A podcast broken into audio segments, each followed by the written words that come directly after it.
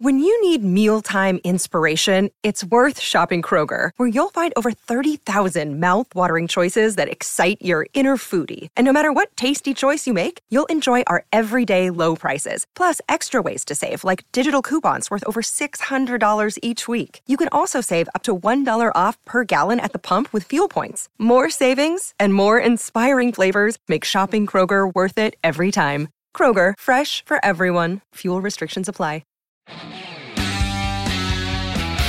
Bentornati, io sono Stefano Gandelli e questo è il podcast di Geopop, le scienze nella vita di tutti i giorni.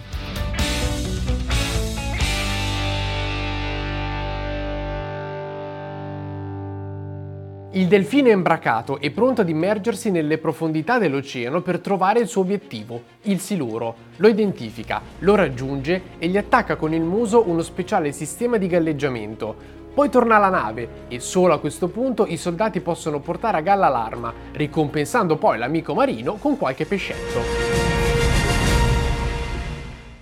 Detta così potrebbe quasi sembrare no, una cosa divertente, i delfini militari, però in realtà i delfini usati in guerra sono tutt'altro che uno scherzo, visto che il loro utilizzo può proprio determinare la vita e la morte degli uomini e delle donne che fanno parte dell'esercito. Che poi in realtà, io adesso ho detto delfini, però non sono solo delfini, ma sono coinvolti anche beluga, foche, leoni marini, eccetera, eccetera. Quindi sono tanti gli animali che usa l'esercito in ambito militare. Quindi Immergiamoci nelle fredde acque dell'oceano e andiamo a scoprire perché l'esercito ha questi animali, a cosa servono e chiudiamo anche con qualche considerazione di tipo etico sull'argomento. Partiamo col dire che uno dei principali motivi per cui usiamo i delfini è la loro capacità di identificare degli oggetti che si trovano sott'acqua con estrema precisione. Infatti i delfini emettono una serie di suoni che rimbalzano sugli oggetti che li circondano e quindi sono in grado di captare l'eco di ritorno, riuscendo a creare un'immagine acustica di tutto l'ambiente che li circonda. Ecco, questo prende il nome di ecolocazione. Poi, oltre a questo, sono molto intelligenti, legano molto con i loro addestratori e nuotano rapidamente, ma in modo molto silenzioso.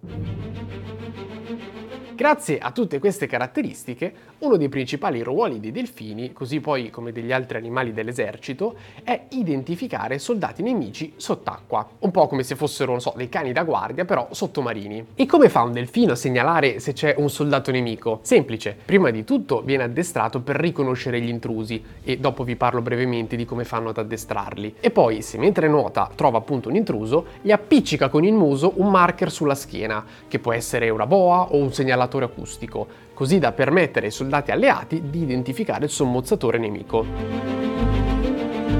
Un altro compito dei delfini è quello della ricerca delle mine navali. Solitamente in questi casi c'è in superficie una piccola imbarcazione dell'esercito mentre il delfino nuota in mare. Il delfino è addestrato per cercare le mine e quindi va verso questi oggetti. In più è anche dotato di una telecamera per permettere di ispezionare le mine da remoto. Poi se trova una mina la può segnalare sempre usando un marker. Come vi ho appena detto, gli animali possono essere equipaggiati con le telecamere e quindi possono essere usati anche per esplorare i fondali, ad esempio se c'è un relitto. Diciamo che sono la versione vivente di un ROV, cioè quei robot subacquei comandati a distanza. E perché allora usiamo un delfino se abbiamo un robot? Semplice, il delfino è molto più silenzioso e difficile da identificare, quindi è ottimo per fare tutto in segretezza. Ovviamente però dall'altra parte è difficile far capire all'animale dove deve andare esattamente. In alternativa si possono usare gli animali per recuperare degli oggetti dal fondale, come non so, ad esempio i resti di un missile dopo un test anche se spesso in questi casi, visto che ci si trova in un proprio territorio, si utilizza direttamente un ROV.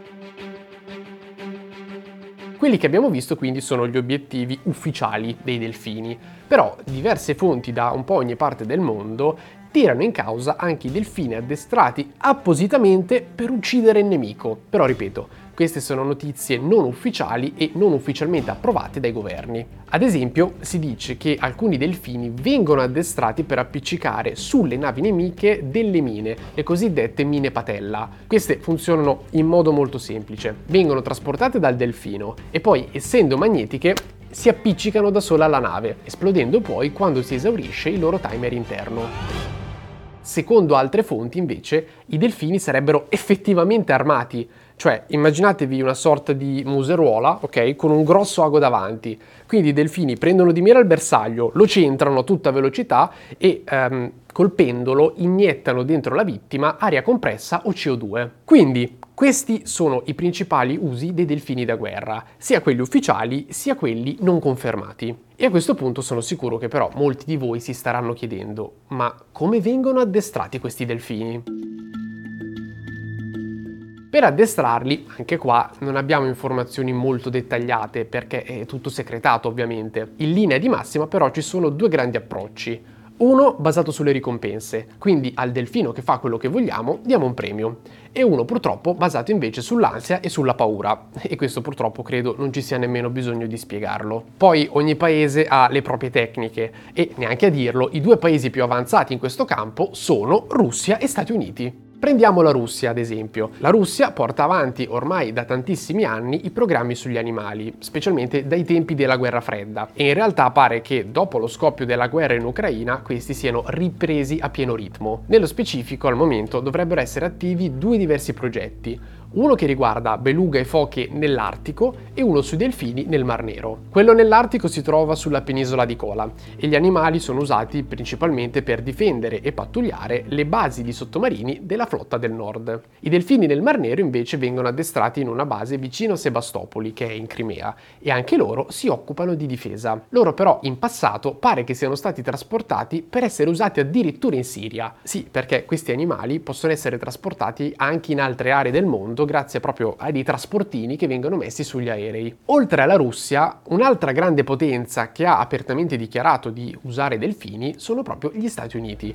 Loro infatti hanno un programma marino dedicato che si chiama Navy Marine Mammal Program e che è attivo dagli anni 60. Loro come animali usano principalmente delfini e leoni marini e hanno delle basi sia a San Diego che alle Hawaii. Però Russia e Stati Uniti non sono gli unici. La Palestina ad esempio ha accusato Israele di aver usato dei delfini con dei pungiglioni per attaccare i propri uomini e anche in Corea del Nord, ad esempio, pare che ci siano questi programmi più o meno dal 2015. La Svezia invece aveva un programma simile attorno agli anni 40, però ora dovrebbe essere ormai terminato. Vorrei quindi chiudere questo discorso con un aspetto, quello etico. Ora, non voglio scendere nei dettagli perché è un qualcosa che non mi compete, però sono sicuro che molti di voi, avendo ascoltato ciò che ho detto, avranno pensato che o è una crudeltà coinvolgere degli animali in conflitti nei quali all'effettivo non c'entrano nulla, mentre altri vedranno nell'uso di questi animali un'occasione per salvare delle vite umane, oltre al fatto che, stando sempre alle fonti ufficiali, i delfini e tutti gli altri non sono usati per attaccare direttamente i soldati nemici. La questione ovviamente è molto complessa, però non possiamo far finta che non esista. Quello che vi posso dire è che anche a livello internazionale la questione è molto dibattuta e infatti da anni esistono sia gruppi di sostenitori che gruppi di ambientalisti che protestano contro questi programmi. Grazie ragazzi per avermi seguito fino a questo punto, noi ci vediamo in un prossimo episodio del podcast, sempre qui su Geopop, le scienze nella vita di tutti i giorni. Another day is here and you're ready for it. What to wear? Check. Breakfast, lunch and dinner? Check. Planning for what's next and how to save for it? That's where Bank of America can help. For your financial to-dos, Bank of America has experts ready to help get you closer to your goals. Get started at one of our local financial centers or 24-7 in our mobile banking app. Find a location near you at bankofamerica.com slash talk to us. What would you like the power to do? Mobile banking requires downloading the app and is only available for select devices. Message and data rates may apply. Bank of America and a member FDIC.